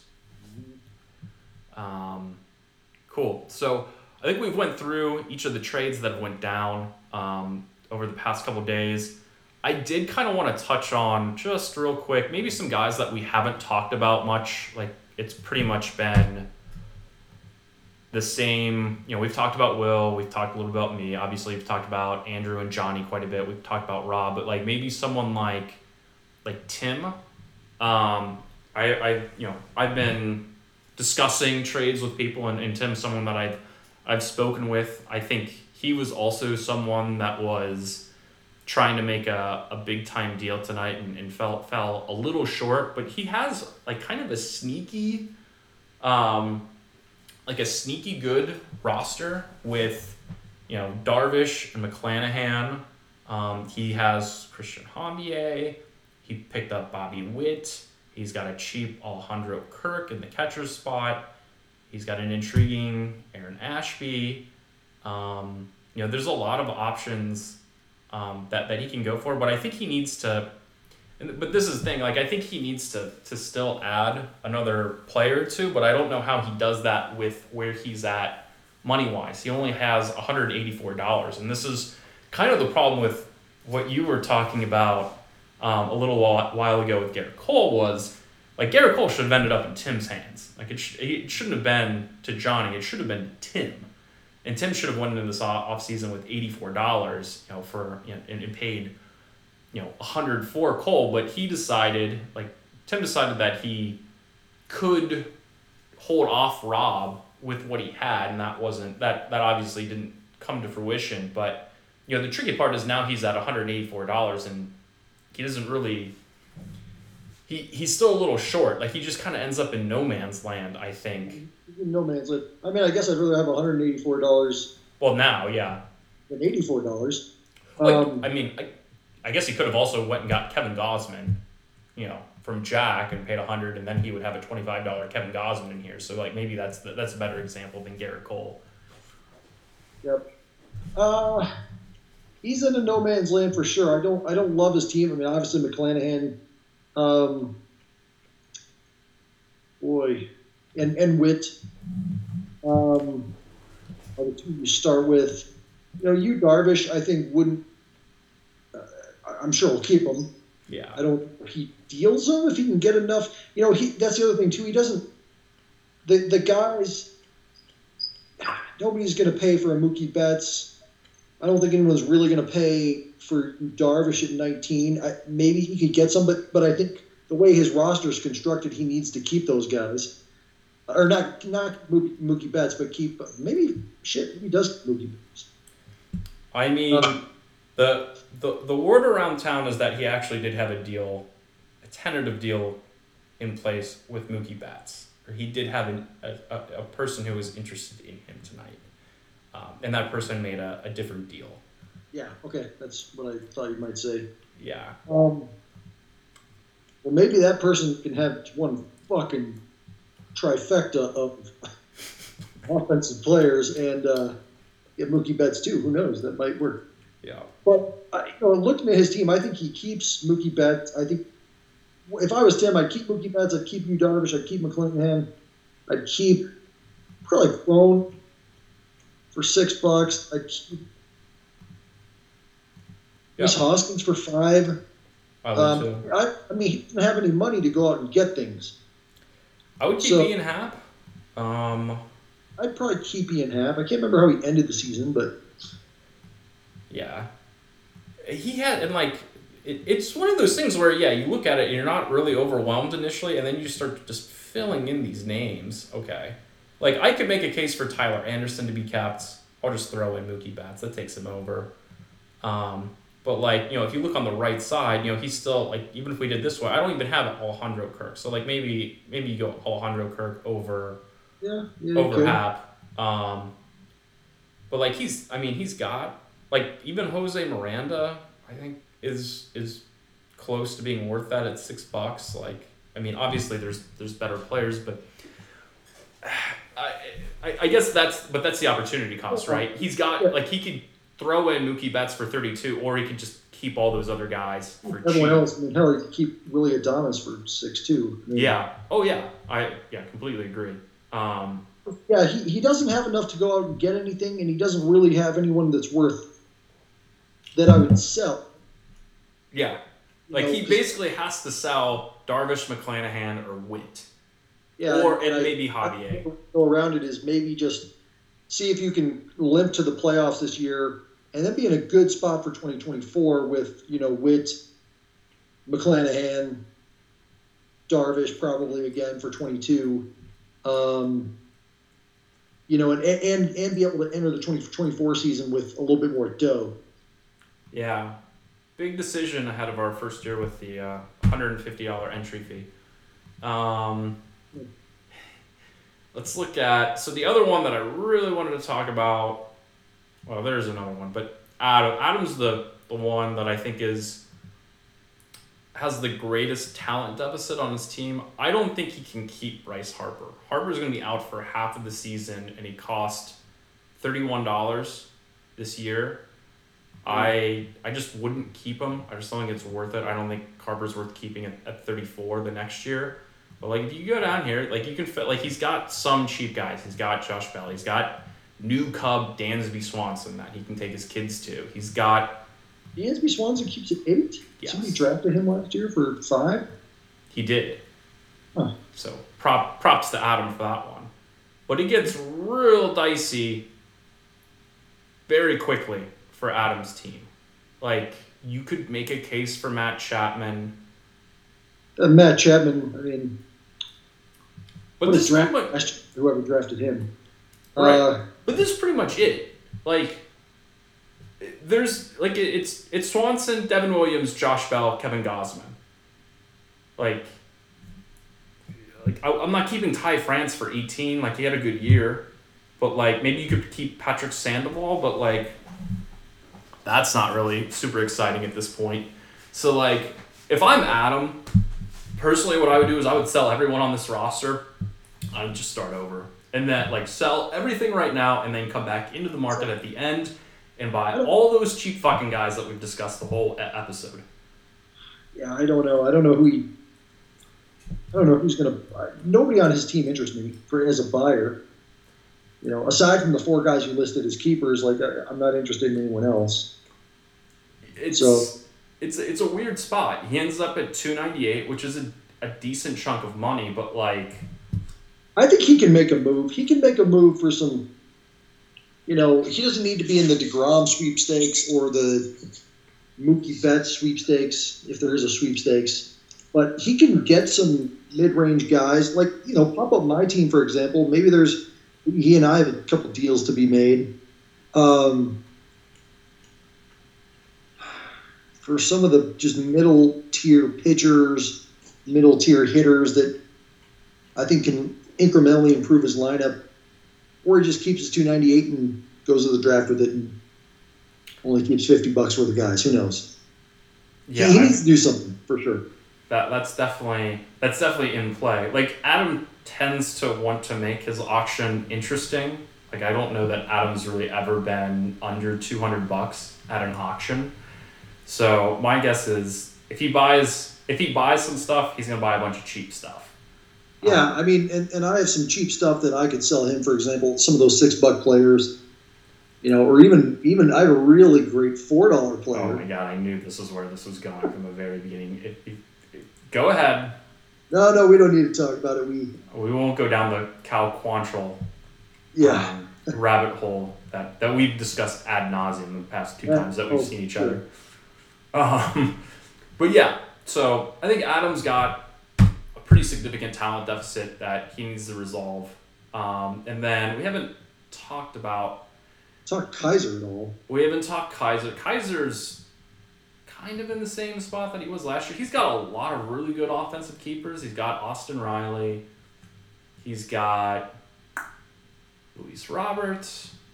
Not dropping him for ten bucks. He's got Wander Franco, who he's gonna keep for ten bucks. That uh, Ohtani fella might might keep him. He's got Ohtani. He uh, made this is something else that I wanted to talk about at some point down the road. But the uh, the Triston McKenzie for uh, Spencer Strider trade was fascinating to me last year. Um, involved Kaiser and uh, Habby, who were both out of it. And you don't often see those types of trades, but it was basically a challenge trade against non-contenders at the time. And uh, I think Andrew is winning it right now, but you know, I could see Triston McKenzie taking the next step, you know, this season, um, and, and making that a little closer. And maybe there is some regression for Spencer Strider. Who knows? Um, Steve. So here's here's the weird part with Kaiser's team. So you get to like Steven Kwan, who he can keep for cheap, and like it's just a really unexciting, but yet he's still probably gonna get play like every day and like lead or hitting the top four for the Guardians. Um, I don't think Tommy Edman. I don't know what the Cardinals are doing with Tommy Edman. He has like a good. He has good final line numbers, but like he was dropped in that order pretty significantly. He's probably maybe he keeps Brett Baty, but this is basically what he's got. I mean, he's got Riley, he's got Luis Robert, he's got Wander Franco, he's got Shohei Ohtani, he's got McKenzie, he's got Oneil Cruz, he's got Anthony Rizzo for five bucks, he's got Steven Kwan for six bucks, and I guess you can make the case for Jimenez. It's only seventy three dollars. He's at two eighty three, which is basically like right in the middle. Um, he needs pitching. Like he's hitting, he's hitter heavy. Um, so I'm curious to see if he goes out and gets like maybe he's someone that goes and, and gets a Degrom or a Castillo or um, or someone of that ilk. Um, He yeah, that could work. That, that, I would, if I was him, I would. yeah, Um, for sure. I mean, he needs to make a couple moves. Um, there's nobody at that level really jumping out at me in terms of yeah, he, he's cheap and he's got cheap bats. I like where he's at lineup wise, and you know he's got a little bit extra dough than the average Joe. Um, but I think if he does, you know, plays his cards right, he can get a little uh, another pitcher, throw another arm. But Yeah. I'm not. So, and this was-. I was just gonna say this was the this was the person that I thought Andrew would approach, because like if you look at say say Austin Riley and Shohei Ohtani, they each keep for ten, as opposed to going and buying Soto and Acuna. Go buy like those two for probably about the same price, and then you're keeping them at a much cheaper price moving forward. Um, and and Yeah, that that's- gives fairly presumptuous. I mean, I don't. Why would Kaiser trade Ohtani or Riley for that matter? I mean, Acuna made sense, right? Because it's like I, just assumed he was going to get tossed back. Um, Soto, not not that I think Soto would get tossed back, but I, the eight bucks compared to ten bucks is pretty big. I mean, in the in the scheme of things. Um, I see where you're coming from. I would, I would too if I was happy, but I don't know that Kaiser would make that move. If I was Kaiser, I wouldn't make that move. You, you give me uh, eighty bucks, I'm not giving you Ohtani and Riley. Oh no no no! I mean I need more than that. I, I'm talking about 125, Oh, you're talking- 140 putting them together bucks. like 100, 110 bucks. Yeah, uh, yeah, definitely in the at least 100 bucks. Um, That would, I'd, I'd look at that. I'd look at that if I was Kaiser. But you know, then what does he do? Spend that money on well, well, then a then he goes and a gets Joe Joe Musgrove. He goes and gets Luis Severino or Castillo. He can Yeah. go buy some guys off Matt. Like you go do a lot with that 100 bucks. Um, Yeah. and, and balance his roster out. a hundred bucks per player. I think Kaiser could could, you know, make a hundred dollars worth of moves and and do some damage with that, even with what he has in his lineup. I mean, he could go drop a hundred bucks. Not that I think Degrom would go for a hundred bucks, but he could drop that on Degrom and Whoa, still every whoa, whoa, whoa. Mention. Jacob Degrom gets tossed back. You can bet your fucking ass he's going for 100 bucks. I don't mean tossed back. I think he could be in the Degrom. He could get. To Oh, yeah. you think he'll go for a hundred bucks? That's interesting. I would. No, no, no. I'm saying, I'm saying, just mathematically, if he were to, I, I would not pay a hundred bucks for deGrom. But he mathematically could pay a hundred bucks for deGrom, enter the auction with hundred and eighty-three dollars, and everyone, everyone is listed as listed deGrom. I wouldn't, I wouldn't, you know, you know. I, I don't think you have to pay a hundred bucks for deGrom, but I think he, if he did, everything we've mentioned plus deGrom's not a bad place to sit. Yeah, I, I, I- I think this is someone who makes a lot of sense for Degrom to go to. I just don't know what that money looks like um, between him and Johnny. Like I, I think Johnny's gonna want a lot, and, and given that he just got eighty for Soto, and that Degrom is kind of universally recognized as the best pitcher when healthy, um, with massive caveats when healthy. Um, I think he's gonna want top dollar. The ironic part is he only paid fifty bucks for Jacob Degrom in season last year, if I'm not mistaken. He paid fifty bucks. Yeah. Um, Yeah, that's that's a good trade. I mean, that's because that, never happens. I mean, where you get someone, you know, it's always the Gerrit Coles and the Corbin Burnses, the Scherzers, where they're just automatic throwbacks. But and, that's what I assumed the case would be. But now that we're looking at teams where it makes a lot of sense, hell, if you can trade Acuna, you can trade Degrom. oh yeah. There's a market for it, and I think we're looking one right now at Kaiser. Where if I was Kaiser, I'd make that move. yeah, he has a lot of options. Like he might not know it, and I've like tried to nudge him to make some other deals. Um, he's he has a lot of options, so it'll be interesting to see what initiatives he takes as this offseason goes along. My guess is like I I, I was t- I don't remember who I was talking to the other day, but I basically said that this offseason is going to be one big wave at the very beginning and it's going to be one big wave right at the very end. And there's going to be a massive lull probably throughout the end of January, beginning of February. Um, and I, I think is going to end up being a guy that, that makes moves in the, in the second wave. Um, so he has some time. He's, he certainly has time to think about it as the dust settles on some of these trades that have been made early on. Um, just, I, I don't want to leave anyone out, so I'm not going to. Let's talk about Jack and Kaiser, and then we'll, we'll wrap this up and go home. Um, Jack has a bunch of players that I used to have because I made a bunch of deals with Jack uh, throughout the course of the season. Um, his roster looks a hell of a lot better since he remembered to make the gentleman's agreement trade and get Alek Manoah back on his roster for ten bucks. Um, that's nice. He's also got Bo Bichette. Um, he's got Corbin Carroll. That's really nice to have for two fucking bucks. Um, who else is he definitely gonna keep? I th- He's got some. He's got. he's got some know, guys. Uh, some- I'm I'm gonna throw Suzuki in here for the time. He might feel differently. Who, who am I missing that, that you're looking at? I I'm. I feel like he'll keep Clevenger, Um, Mackenzie Gore, Max Muncy. I don't know that he keeps those two. I don't know that he keeps all those, but I think you know, Kenzie Gore was just such a disappointment. But yeah, I wouldn't touch Mackenzie Gore at the 10 foot pole, but he's done it before, so we'll put him in there. I would keep Drew. I, I like Drew Rasmussen, and I tried to get him during the season, and he would not give him to me. He probably keeps Volpe. Um, he probably keeps Francisco Alvarez.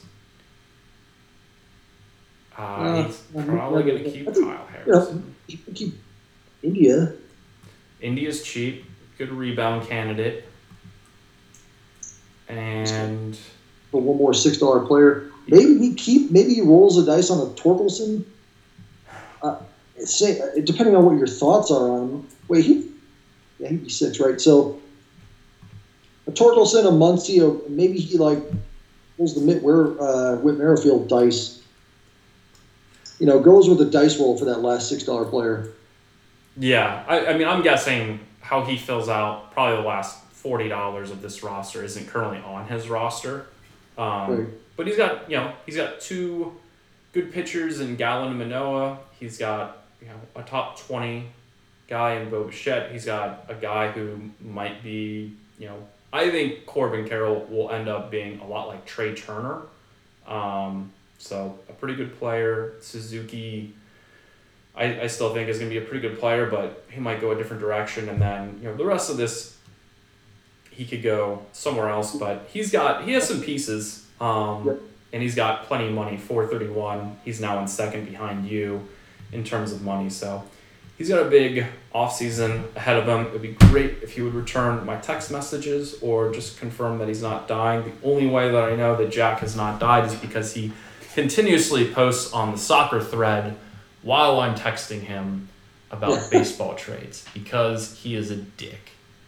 Um, Such a Adam Whitten move. Yes.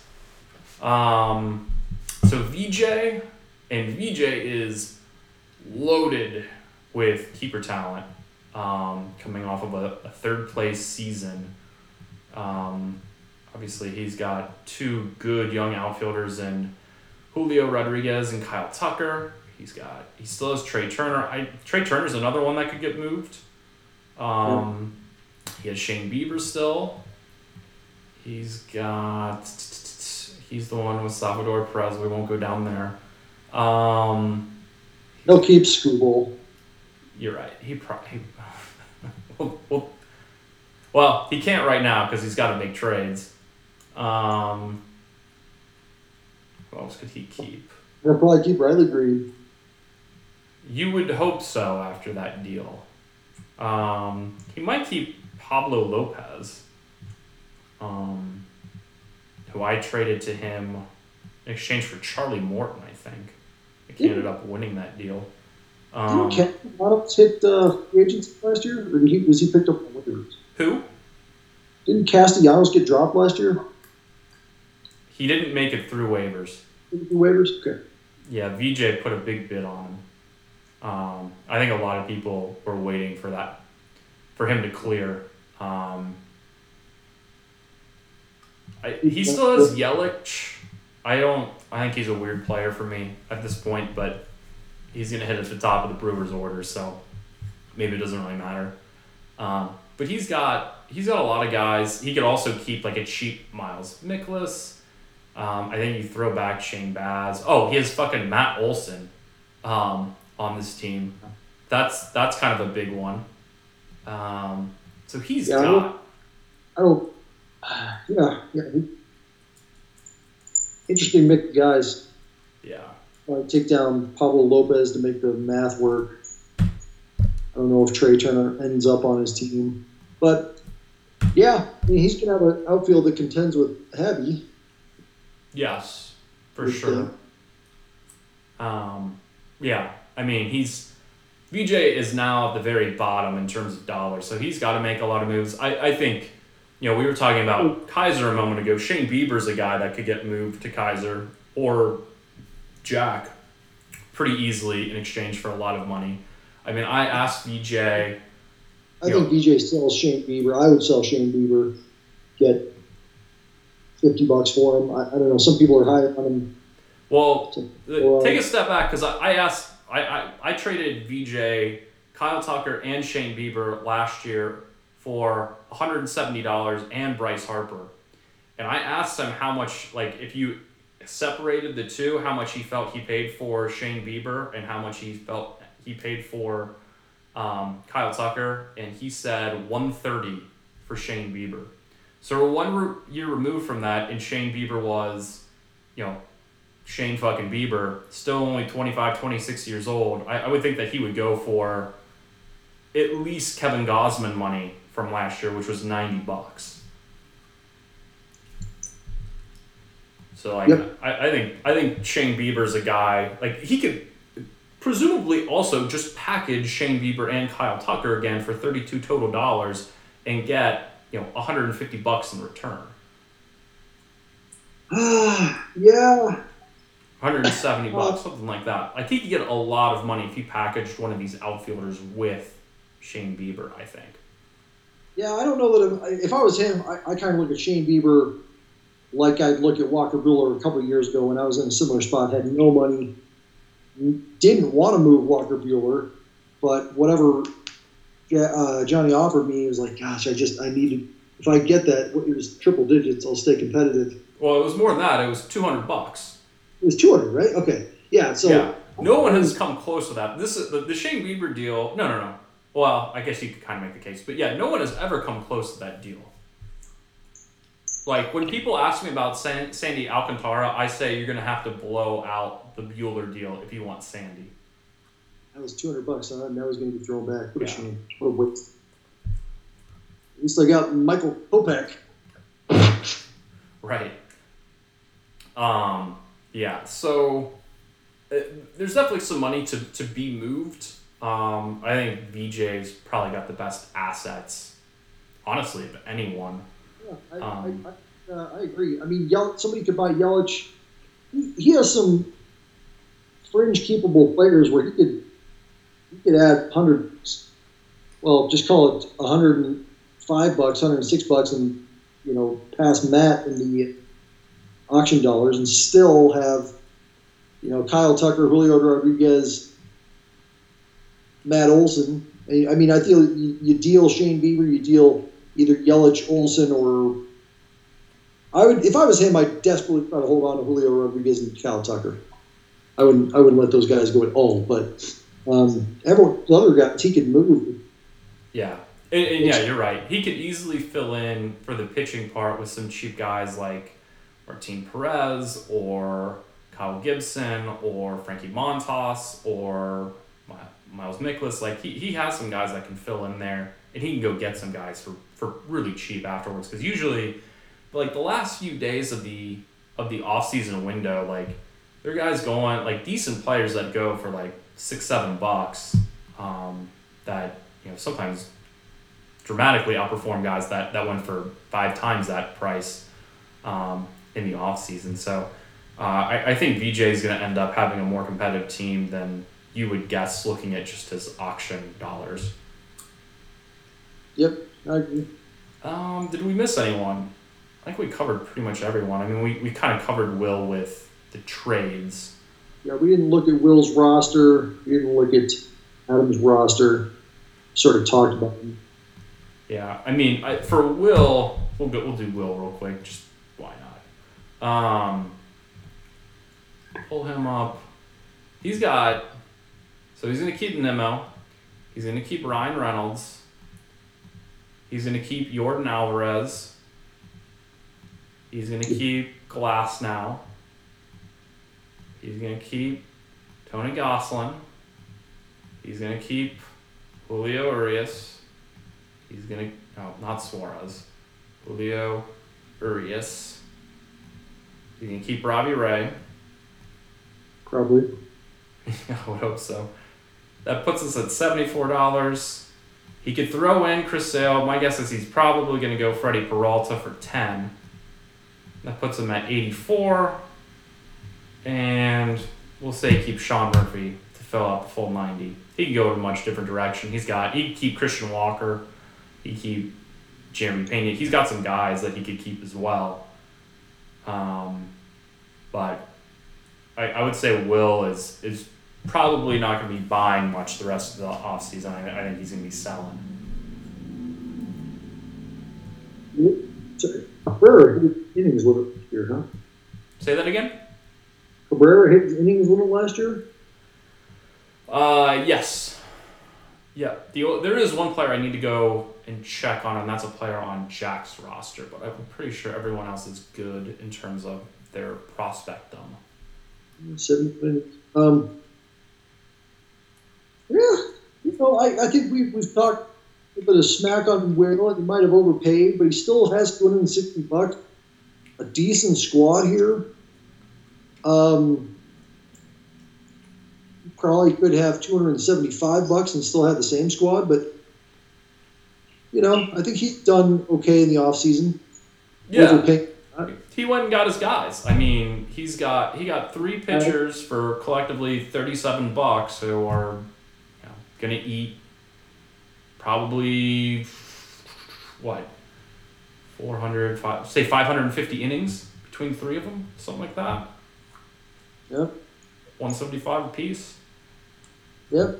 And I, I, I feel like he could probably, you know, if he wanted to dip a little bit further and make one more move, maybe he doesn't keep Nimmo, maybe he doesn't keep Sean Murphy, you know, has twelve dollars of roster space to play with and can make us something a little bit flashy. I don't know if he keeps for twelve bucks, but he might have another move left in him. Yeah, he, I, I mean, I. Who knows what he'll do? I'm sure he'll be he'll continue to be approached and maybe maybe someone flashes something shiny in front of him and he goes for it. But my guess is this is if he had to go to war tomorrow, this is what he would go with. Um, so, what are your any any final words? Any any update on you in terms of uh, attending the WBC? So yeah, let's talk about that for the league's sake. So that's official, right? We're doing Yeah, combo. What is it? A combo bachelor party draft. Uh, dinner dinner bet. dinner bet, uh, just WBC trying to throw in 11 reasons to get everyone together. I hope that, uh, I really hope that guys who haven't come in the past, the VJs, um, the Mats, you know, make a concerted effort to come this year. And we don't, I mean, we'll try bribing Nicemeer with strip clubs once again. and to see if that can move the needle. But I really hope those guys can come. Um, Yeah. Um, I, I right just, I'm oh, go I- ahead. planning on it. I mean, I have it in my family calendar, which is the closest thing I have to being official. Well, yeah, we'll take that. Um, yeah, I think I so in terms of like planning, I'd like to kind of finalize um, kind of the, the Airbnb situation uh, at the end of this month. Um, and, and I know you know a number of guys have, have reached out and said that they, they can if they can only make Friday, that's totally cool. Um, what I'll do in that circumstance is because I, I actually just booked my trip or booked yeah my flight preemptively, so I'll get in midday Thursday. And if it's a smaller group, like say it was like, say it was just like you, me, and Tim, you know, maybe book a night at Talking Stick Casino Hotel, which is like by a golf course, by like, um, like sports betting and poker and all sorts of stuff. And then the next day, move our stuff closer to Phoenix, do the dinner bet like that night. Um, and then like the next morning, we could watch EPL together, have the auction sometime in the afternoon, and then that evening, uh, Saturday, uh, we would go to go to the game. Um, but like Friday night would be the dinner bet night. Um, and I and, and Johnny did reach out, like he did inform me he wasn't gonna be able to make it, but he did, you know, advise that you know he'll pay you know his portion of uh, the bet. Um, and we actually need to catch up on two years. Like Rob and I have won the past two years on that. Um, but it's a fun. It's something that Andrew and I have been doing for a long time, and it's kind of expanded. And then COVID, people moved out of the country. Like it, it's kind of it, it's changed over the years, but you know generally anyone who's attended has had a really good time. You can ask Tim about that. Um, so it's fun. And are we think, are you thinking it's Scottsdale again, or are we gonna mix it up? We're gonna be a little closer to Phoenix. I don't think it makes sense to be truly in Scottsdale. It might be in between Phoenix and Scottsdale, um, but I'm trying to get us closer to the downtown Phoenix because that's where the game is, um, and just a, it's also easier for people flying in. Um, but So like, what oh, Is, what, um, what impact does that have on spring training for the Cactus League?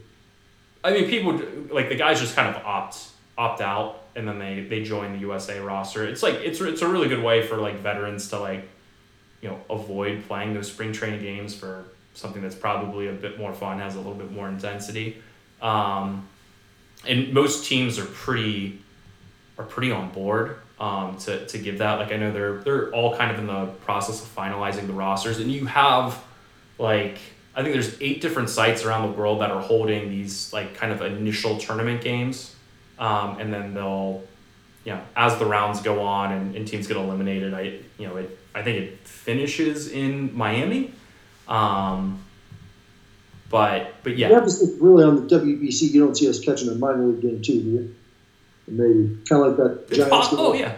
It's possible. The other option, well, this is probably more an option for like some of the guys who aren't in the baseball league, but you I think the Colombia there's like a Colombia game during the auction time that I've got.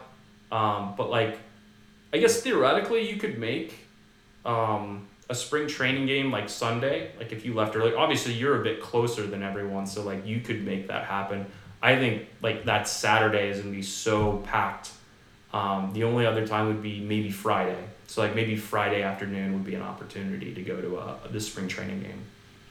And dumb question, but we are doing the draft that weekend as well, right? Yes. It'll That'll be March tenth. Check the date. easily the earliest draft we ever had. Uh, it would be one of the earliest. I think we've had. Oh, what am I talking about? March eleventh is when it'll be. Um, we ever had anything that early? We've had we've probably had one or two. It's not very often. Like usually we're we're you know towards the end of the month, um, but I, I think we've had one other one other draft, and it probably coincided with a trip. I, I, I'm thinking like the Vegas trip, um, may have been that early, uh, but but yeah, no, it, it's definitely one of the earlier ones. Um, so it also condenses the uh, the off season trade window a bit.